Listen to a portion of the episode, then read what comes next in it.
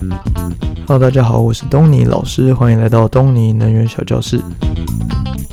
今天呢，是我们离岸风电冲刺班第三章的第二堂课。那上个礼拜四啊，在十一月二十三号的时候，能源署，也就是我们之前的能源局，现在升格了，叫能源署。那能源署呢，它就正式公告了这个离岸风电的区块开发的第二期的一个选商的游戏规则的选商机制。那这个选仓机制呢，就是一个千呼万唤，终于大家引领期盼非常非常久的一个一个重磅新闻呐。那呃，这就是因为游戏规则，如果你一直迟迟不公告的话，那业者就没有办法开始准备做一些投标的一些准备啊，准备标书啊。那你的起始点一直一直的在往后延，但是你的完工日期完工日期呢也不会往后延，所以意思就是说你会压缩到你整个风场开发的时间呐。那所以大家都非常的紧张。那讲白话文呢，就是说就好比就是说哦那个。呃，你已经确定下课会收卷了，那但是老师上课打钟了，但是还在那边慢条斯理的，还在那边整理考卷，然后发考卷发很慢，然后前面的同学就是慢慢的慢条斯理往后传这样子，所以坐在后面的同学都非常非常的心急啊，大概就是这种感受啊。那这就是呢，业者现在的一一个心情，就是哦，终于拿到考卷了，然后开始疯狂的在那边作答这样子。那哦，真正想到就是以前在读书的时候，就是什么大学的时候考试啊，要背很多公式啊，背超级多，然后一拿到考卷就立刻在空白处，然后管他三七二十一，先把那个那个 先把公式们先全部默写出来，然后然后反正到时候会不会用到再说，反正就是因为一写完立刻就忘记了，那所以所以有没有那个差那一两秒，其实是差非常多的。那 anyway 就是。现在能源署呢，把这个那离岸风电区块开发第二期的选商机制已经公告了。那这是一个非常大条的新闻啊。那所以就是也有蛮多的人在问东尼老师说：“诶，怎么没有另外开一个重磅新闻的一个专刊之类的？”就是在讲这件事情。那主要是因为这样啊，就是东尼老师就是在这个离岸风电冲刺班第三章，本来就是要来讲解这个台湾离岸风场的演进史嘛。那这演进史呢，其实基本上就是这区块开发的公告也会在我们这一章里面提到啦。那像我们前几集有提到，就是说在这第三章呢的结构会是这样，就前几集我们会先讲一些基本的概念。那上一集在我们在讲那个在地小农嘛，就在讲这个供应链在地化供应链的的的一个概念。那今天呢会再讲一些就是关于这个商业模式，离岸风电怎么卖电给。给台湾的一个一个一个说明呐，那所以呢，意思就是说我如果还没有讲得清楚这些呃前情提要的话呢，你我如果直接跳到这些公告，那就会可能我怕大家不懂的人、不熟悉的人，可能就会觉得雾煞煞听不太懂。那所以呢，为了让大家有更好的吸收，所以呢，我们就还是照着按部就班呐，就是慢慢的、慢慢的讲。反正呢，就是这个公告就是公告啦，也不会变啊。那顶多呢，就是新闻变成旧闻而已嘛。那反正就多待耐心，多等候个四五个礼拜吧。反正我总是会就是第三章就会开始慢慢讲到这个部分。OK，那上一集呢，我们讲到了这个在地化。那这一集我们要讲的一个蛮有趣的议题，就是在讲如何售电给台湾。那也就是所谓的售电合约啦。那售电给台湾呢，它有很多不一样的机制。那其中有一个机制就是卖电给企业，这就是为什么我昨天在 Facebook 还有在 Instagram 有 po 一个随堂考零零四。那这个考题呢，主要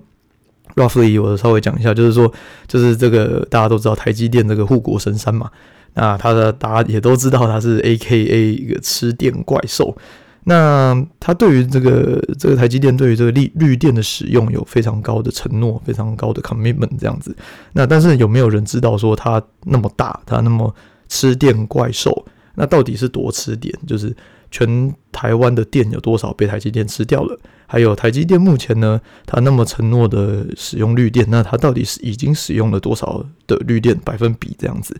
那这是一个有趣的问题。那诶、其实也蛮难的。说实话，就是东尼老师如果没有看解答，其实也不会。那 anyway，就是我会在这个节目里面慢慢的公布这个答案啊，在后面慢慢讲，所以大家先不要急，不要往后呃跳跳到后面答案这样子。好，那我现在按部就班讲一下。那今天的主题呢，主要就是讲，就是我们曾经在离岸风电冲刺班第一章的时候，在讲那个经营咖啡厅嘛。我们有说到说，你要开咖啡厅，你首先你要知道你有没有买家，对吧？你在你有你确保你有买家，你才可以确保你的收入嘛。那你如你肯定是不会跑去什么荒郊野外那种那种那种人烟罕至的地方去开咖啡厅，那个就是 就是不可能嘛。这你你的那个效率、那个收益太差了啦。所以基本上呢，你会先找到一个顾客，然后确定你有一个获利的来源之后呢，你才会去开发你的咖啡厅嘛。那风离岸风场也是一样，所以就是在开发的前期，最重要的议题之一就是找到你的顾客，找到你的买家。那离岸风电在台湾呢，就是你的店要卖给谁？那其实基本上哦，你要卖给谁，然后你要。呃，卖多少的量，用什么价格卖多久？这些这些都是一些有趣的问题。那呃，我们今天就会稍微来讨论一下。那我们来先来讲一下，这在其他的市场、其他的国家的一个情况。好了，那举例来举例来讲，就是例如说在欧洲这种呃离岸风电非常成熟的市场的国家，这样哈，我们举英国来讲好了。那在英国呢，因为它的呃，离岸风电的并网的法规啊，它的供应链啊，它的船只、它的人才、它的程序都已经非常非常完备了。我们称它为成熟的市场。那它的风场的量体也都非常非常的大，有非几十年的经验在这样开发下面。所以呢，就是它的哦，再加上它的电力市场是自由化的市场。什么叫做自由化的电力市场？意思就是说呢，它有点类似一个。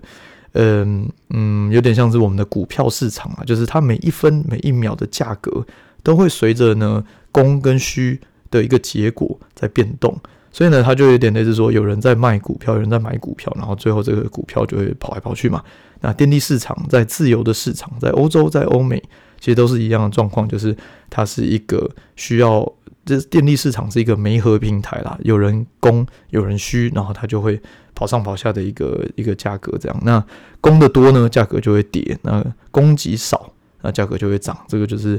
合情合理嘛，就是这就是基本的呃经济学的定义啦。那反正在这些自由的市场呢，像英国举例好了，那英国呢，它就是一个。呃，非常竞争的市场，因为它已经非常成熟了，所以离岸风电会跟火力啊、水力啊、核能啊，whatever，就是所有的电力会进到同一个市场，然后进去这个市场里面厮杀，然后呢，啊，价低者就会得标嘛，就是这样子。所以呢，就是因为你每一分每一秒都这个价格都在变动，所以呢，就是其实有些文章啊，会有些误导性，会写说哦什么。呃，火力比比较便宜啊，或者是哦，离岸风电多便宜，或者什么核能怎么样？这其实都不准确啦。你要讲，你就要讲说全年平均或者一个区间的时间段的平均，因为要不然的话，某一个时间有可能它高，有一个有个时间可能是你低这样子。反正 anyway 呢，就是这个就是一个自由市场的一个竞价的一个情况。那离岸风电呢，在这些国家，它是一个平起平坐的。情境就是它是跟着大家一起厮杀的，那就是没有政府介入，然后它就是公平竞争啊。如果呢，不论是你是火力还是水力，或是离岸风电，反正你只要太贵，就不会有人买，不会有人买，你就会赔钱，赔钱久了，你就会被淘汰掉。所以呢，这它是一个非常严苛的一个呃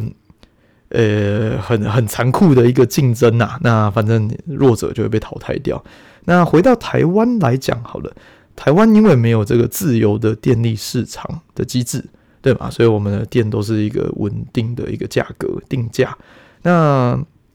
这个自由电力市场其实是台湾也想要推啦，在电业法里面其实是有想要力推呃电力自由化。那但是呢，因为这个这个非常复杂，这个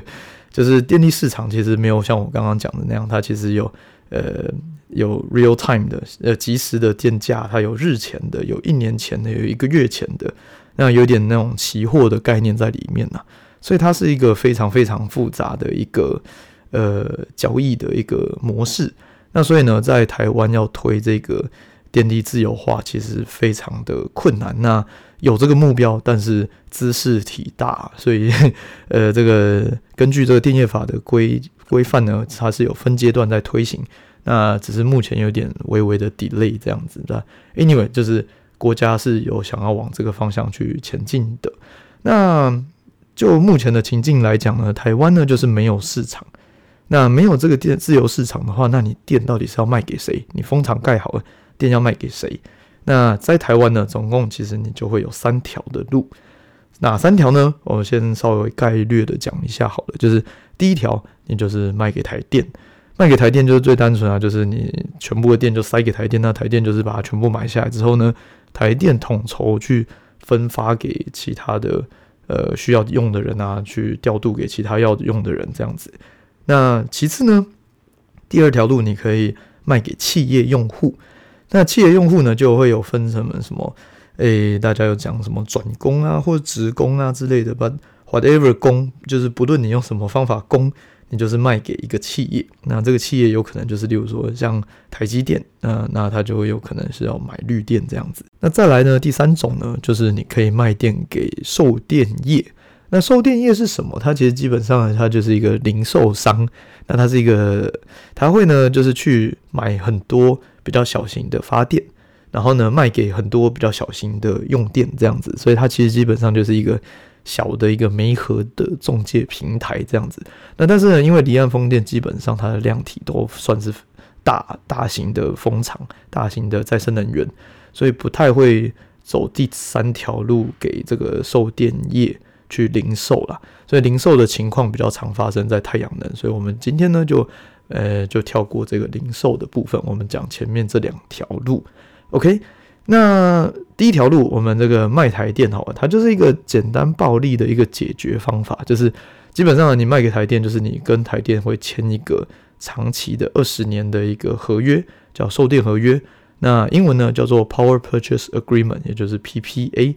你跟台电会签这个 PPA 啊，然后它会是一个，为什么说它简单暴利？因为它就是一个固定金额、固定期限、固定收益，然后风险又极低。的一个情境，所以它基本上呢，它就是一签下去，然后呢，你二十年就没事了，就是你的收益是是锁住的，所以然后呢，你的风险极低嘛，因为台电不会倒啊，所以基本上就是嗯，然后台电也不会说不跟你卖，它台电也不会解约之类的，所以这个这个风险太低了，所以其实基本上呢，卖电给台电是一个呃轻松写意的一个做法，就是很呃，你当然不一定赚得多，那但是呢，你的收入是你的收益是可以被预期的，然后一个固定的一个价钱这样子。OK，那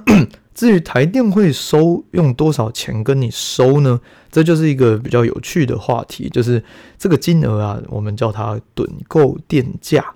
趸购呢，呃，它的英文叫做 FIT（Feed-in Tariff），就是 FIT。那这个金额呢，通常会。呃呃，这个金额是由由台电是由政府诶，是由政府定的啦。那这个趸购电价呢，通常是一个定额，并且高于每年会变更啦。那但是呢，是基本上会是一个高于市场水平的一个价格。那由政府来收购，收购政府收购其实就叫做趸购啦。那有点类似说，嗯，可能台电的平均发电的成本，假设是二点五块好了。那政府呢，可能会用五块钱去跟你收购这样子，那这时候呢，就会有乡民跳出来就说：“诶，那个凭什么就是政府要花那个纳税人的钱，然后去爽那些开发商啊，这国耻啊什么之类的，就是怎么可以让他们在那边爽赚？为什么我要花这钱这样子？”那其实这个是，呃，这是有原因的啦，就是这个趸购费率会高于一般的发电成本是有原因的。那我们回到讲这个英国好了。我们刚刚讲英国，它可以，呃，不需要靠政府介入，它可以进入这个公平竞争的市场交易。那前提是因为它是成熟的市场。什么叫成熟呢？就是你的技术、你的人力、你的法规、你的程序都很完备。然后呢，你的渔民抗争什么之类的，大家大家都很熟悉离岸风电的，所以也不会有莫名其妙的抗争。然后呢，你的风场的开发，你相对你的成本就是低，或者你的风险低，所以呢，你才有去跟。那些核能啊，那些火力啊之类的竞争的一个一个一个基石啊。那可是呢，在英国的初期，呃，不止英国啊，其实全世界都一样。英国、德国这些呃大型的离岸风电国家，在他们二十年前的时候，也都是靠政府的大力支持，才开始慢慢成长茁壮的。就是这个产业链、这个供应链，它需要花时间慢慢的培养。就等于是说，像我们之前讲那个海缆，好了，就是你如果要买在地的海缆，那可是你没有市场嘛，就是这个海缆商他不想要去研发这个技能。因为他看不到未来。那如果政府说我保证这一条路会往这里走，那这个海缆商他就诶哦，OK，那我就可以投一部分的资金来做这样的研发，然后我才这个技术才可以走得下去嘛。那如果政府不往这边走的话，那一辈子这个海缆商他就不会是海缆，他就是电缆商了嘛。呃，对，Anyway，就是需要靠一个政府的投入啊。那这个趸购的概念呢，就是政府扶植的一个手法。那这个手法最早其实是在德国开始的啊。那，诶、其实基本上这个是就是合情合理啊，就是政府的一个政策目标嘛，然后透过政府的力量去去扶植。那当年台积电它也是这样子的一个状况啊，就是政政府的重点栽培的一个目标啊，所以就是。政府那时候也是砸钱啊、砸人啊，慢慢培养，那台积电才慢慢长成这个未来的、后来的这个护国神山的一个地位嘛。那所以政府的政策其实是有它的必要性啊，它的它的扶植是有它的必要性。那我还举一个例子哈，就是假设你这个国家你们很适合呃种茶叶，那政府呢很想要推广这个种茶叶、这个喝茶的一个。产业，然后这个喝茶的文化，那但是呢，就大家因为听东尼听多了，那都特别喜欢喝咖啡，那没有人在喝茶，那这怎么这时候怎么办呢？这政府呢就会跑去找那几家大公司，然后跟他说：“哎，你们来这边开茶行，然后呢，你只要多卖，你每卖一杯，呃，一杯茶卖十块好了，那我就会补助你三块钱。那一开始的时候，就是这个茶园很少啊，茶农很少啊。”然后这个茶的品质参差不齐之类的，就是也没什么人在喝。那但是呢，就是政府他给人替他保证了一个呃很高额的一个补助金额，所以呢，这个补助机制呢就有推波助澜的一个效果，就是诶这些公司就 OK，他看到未来的这个这个补助的方案不错，所以呢他就疯狂的去推，例如说扩建这些茶园啊。然后茶农忽然变成一个非常夯的职业啊，就是他薪水忽然飙高啊之类的。然后呢，这个产业链慢慢慢慢的就会滚了起来。那建起建立起来之后呢，政府可能就是一年后就说，诶，那现在补助一杯补助两块钱。然后后年就说，诶，那我补助一块钱。那再后年呢，就说，诶，那这个这个市场已经建立起来了，就是这个供应链这个产业链已经是完备的。那我政府就不再补助了。那这个时候呢，就是政府就达到了，就花了三四年花了这一些钱，那他就达到了一个效果，就是这个政这个国家就开始喝茶了，而不喝咖啡了。这就是一个政府的一个 example，就是说举例说政府如何透过他的方式来达到他想要的一个目标，这样子。OK。那所以其实你可以换句话说啊，他就有点类似说，就是像现在新很多新创公司嘛，创投啊，那他们需要那种孵天使投资人或什么孵蛋加速器之类的。那政府的力量呢，就是一个趸购，就是政府的力量加速的一个推广啊。那其实啊，它不止说对产业推广，然后很对政府很伤，其实也没有，就是其实这个趸购的概念对政府其实也是不错的。怎么讲呢？就是说，你看哦，一杯茶我补助三块钱，那但是呢，首先你自己要先去投一大笔钱去养人啊，去养地呀、啊，然后去种茶、去移植啊、技术啊之类的，你砸了一堆钱之后，你才产得出一杯茶、两杯茶，然后我再三块钱、三块钱的补助你。那政府呢，就三块三块给，所以呢，政政府也不会有那种一次要嘎出一大笔钱的一个压力。那所以呢，这个就是回归到离岸风电，就是你可以看到网络上有非常多那种很偏颇啊、误导性啊、那种很恶心的那种报道。他就说：“哦，国家就是政政府花了什么几兆几兆在补助离岸风电，可耻之类的。”啊，这个其实是一个非常误导性的一个报道，就是因为所有的离岸风电都是靠不不是所有啊，就是趸购的离岸风电，它是靠二十年的补助。一度电一度电的慢慢把钱赚回来嘛。所以前期投资，然后不呃政府不用投钱，然后政府也不用承担盖到一半倒掉了，或是盖到一半盖不好，或者 delay 这些风险，政府都不用扛。政府只要最后你产出来一度电一度电的，我再一块一块的补你，然后补二十年去谈。所以其实对政府的财政来讲呢，它的压力是相较呃。一大笔钱的砸入，它其实是小非常非常的多啦，所以其实趸购这个概念其实是还蛮不错的。OK，那 A，其实我刚刚讲那个英国那个是自由竞争这件事情，其实不完全对啦，因为就是前几年它是自由竞争没错，但是今年呢，因为全球的这个环境在就是离岸风电这个供应链的一个困境啊，这个经济非常的差。所以呢，就是很多英国、欧洲的风场根本就盖不下去。那风场盖不下去呢，再生能源目标就达不到。所以呢，这时候英国的政府在前几周的时候，不得已他跳跳出来就说：“OK，他是要回到这个啊补助的机制，所以他提高了他补助的机制，提高了六十六趴之多。所以意思就是说，诶、孵蛋器停了。那停了之后呢，就发现诶。走不下去，只好现在又再回重新回来孵蛋，这样靠政府的力量，希望可以走过这一波的难关呐。OK，好，那这个就是第一个，就是卖给政府，这个是最最最简单的一个趸购机制啊。那第二种呢，就是卖给企业。那卖给企业呢，我刚刚讲就是转供或者直供，它就只是输送电的方式不同而已。那不重要，它 eventually 它最终的用户。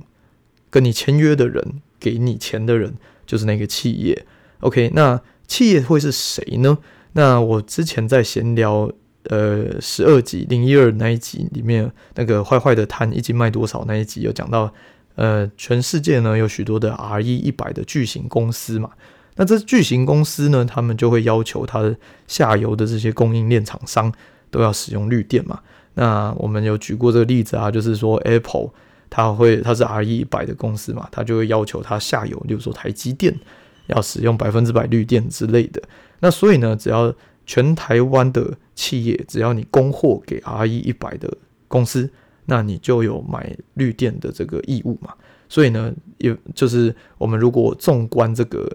离岸风场，不，应该是说，假设你是离岸风场好了，你要去找寻你的买家会是谁呢？就会是这些 potential 的。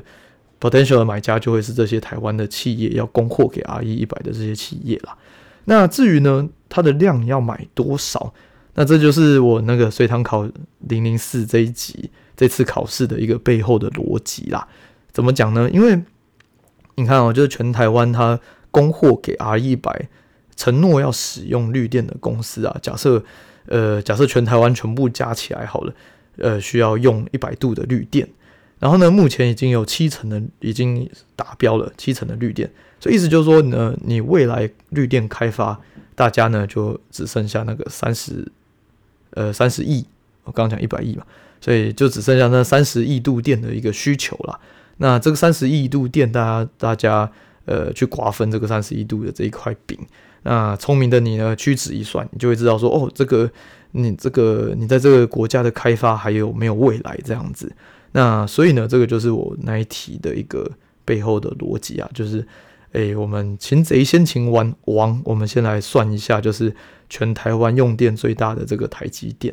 那看它呢占全台湾的用电多少，然后呢看它的目前的绿电比例多少，我们就可以推估说未来台湾的发展还有多少需要的绿电这个缺口。OK，好，那我们来看一下答案，好了。就是呢，在二零二二年，全台用电量大概是两千五百亿度电。那台积电呢，它一个人就占了两百一十度。那意思来讲呢，就是它换算大概是八点四趴左右。所以答案是 D。那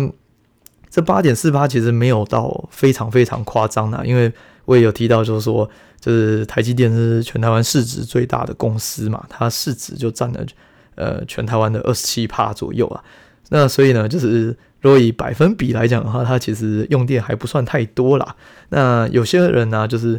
会那种恣意的攻击台积电，说哇，他吃电吃很凶啊，好像讲的就是哦，因为他一家吃太多电，所以害害我们大家的电价会大涨这样子。那其实不完全呐，因为你可以回头看，就是说，诶，那台积电让台湾的股市呃成长多少啊，让你口袋赚多少钱，你怎么没有讲？或是呢，它台积电造成这个台湾的国际地位上升多少？那这个你也没有考虑进去，你就只有说人家吃电吃很凶这样子。其实也没有到很凶啦，就是八点四趴左右。那这其中呢，两百一十度电里面呢，呃，有二十二度电来自于绿能，所以意思就是说呢，呃，第二题的答案是大概十趴左右，所以答案是 D。那意思就是说呢，两百一十度电里面有二十二度来自绿能，那呃，就它台积电一家就大概有呃大概一百九十度电的一百八十几一百九十度电的一个。一百九十亿度电的一个缺口，一百九十亿度电每年的一个缺口啊，那呃，并且呢，他一个人只占了八点四趴左右，所以其实结论来讲呢，就是其实全台湾的绿电缺口还算是非常非常大的，所以呢，呃，理论上啊，它会是一个呃，如果你是卖电给企业的。那这个价格理论上是不会太差，理论上它会是一个卖方市场，而不是一个买方市场。OK，那但是呢，其实没那么简单呐，因为说实话，就是你如果是一个离岸风电业者，那你要卖电给企业跟卖电给台电，这是完全两回事哦。就是呢，怎么讲呢？就是你卖给，首先你卖给企业好了，企业它卖给它是因为 RE 一百的承诺，它才跟你买绿电。他不是说你他不买他就会，他不是生死存亡的一个状况，他不是说他不买他就倒了。那所以假设说你你疯狂喊价喊到什么一度电卖他二十块好了，那台积会怎么样？台积就不会买，他就会跑去跟 R Apple 讲说，Sorry 我做不到。那这可能就会什么 RE 一百的目标可能 delay 啊或者怎么样之类的。他其实也不是说他就倒闭。那另外呢，RE 一百它目标其实是二零五零年达标就好了。所以呢，他现在买贵，OK，嗯，太贵他不买，他就，嗯，他就等嘛，反正时间还很久啊，二零五零年嘛，代表说买方其实还有很多时间可以慢慢的那边你勾血，在那边拉锯啊。那这个是一个困难点。那再来就是说，你卖电给政府，政府不会倒嘛，可是你卖电给企业，企业台积电那也不太会倒了，但是呃不一定倒啊，它有可能是减产啊，它可能是外移呀、它可能是跨领域之类的，就是它可能用电变少了。那像例如说台积电，它的确有认真的在节能这一块有非常非常认真啊。那所以例如说它产线优化啊，或者什么什么重复再利用之类的，所以它的确呃它的绿电需求是呃慢慢有在下降，不是总量来讲是是上升没错啊，因为它有不停的扩厂。可是以单位的呃能量来来讲的话。它的确是有在，它效率是有提高的啦。那所以没有那么绝对说，你卖方一定是占尽优势啊。因为如果卖方占这个绝对优势的话，那你想就是很简单，就是台积电它就会自己跑来盖这个离岸风场了嘛，对吧？它就自己自自给自足就好了，它就没有买你的意义了。所以呢，其实不能那么单纯的讲说现在是一个卖方占了绝对优势的一个情况。OK，那卖。卖电给企业呢，我们通称为要签这个合约，售电合约叫做 Corporate PPA，也就是 CPPA。那这个 CPPA 呢，全台湾最大的 CPPA 就是前两年在呃沃旭能源西南二街还有西北这个风场，那他卖给台积电签了一个九百二十兆瓦全额趸售的一个呃全额收购的一个合约。那当年还是全球最大的一个一个 CPPA 的。的量体啊，那现在是不是第第全球最大？我有点忘了，但但是呢，反正就是一个非常非常大笔的一个交易，那也是非常震惊国际的一个成功的案例啊。所以其实台湾在不论在离岸风电开发走在非常的前面，那在这种企业的售电购电的一些交易上呢，也是一个非常领先世界的一个一个地位啦。OK。Anyway 呢，在台湾呢，离岸风呃离岸风场的呃买家总共就是两种，一种就是签 C 签 PPA 趸购卖给台电，另外呢，就是签 CPPA，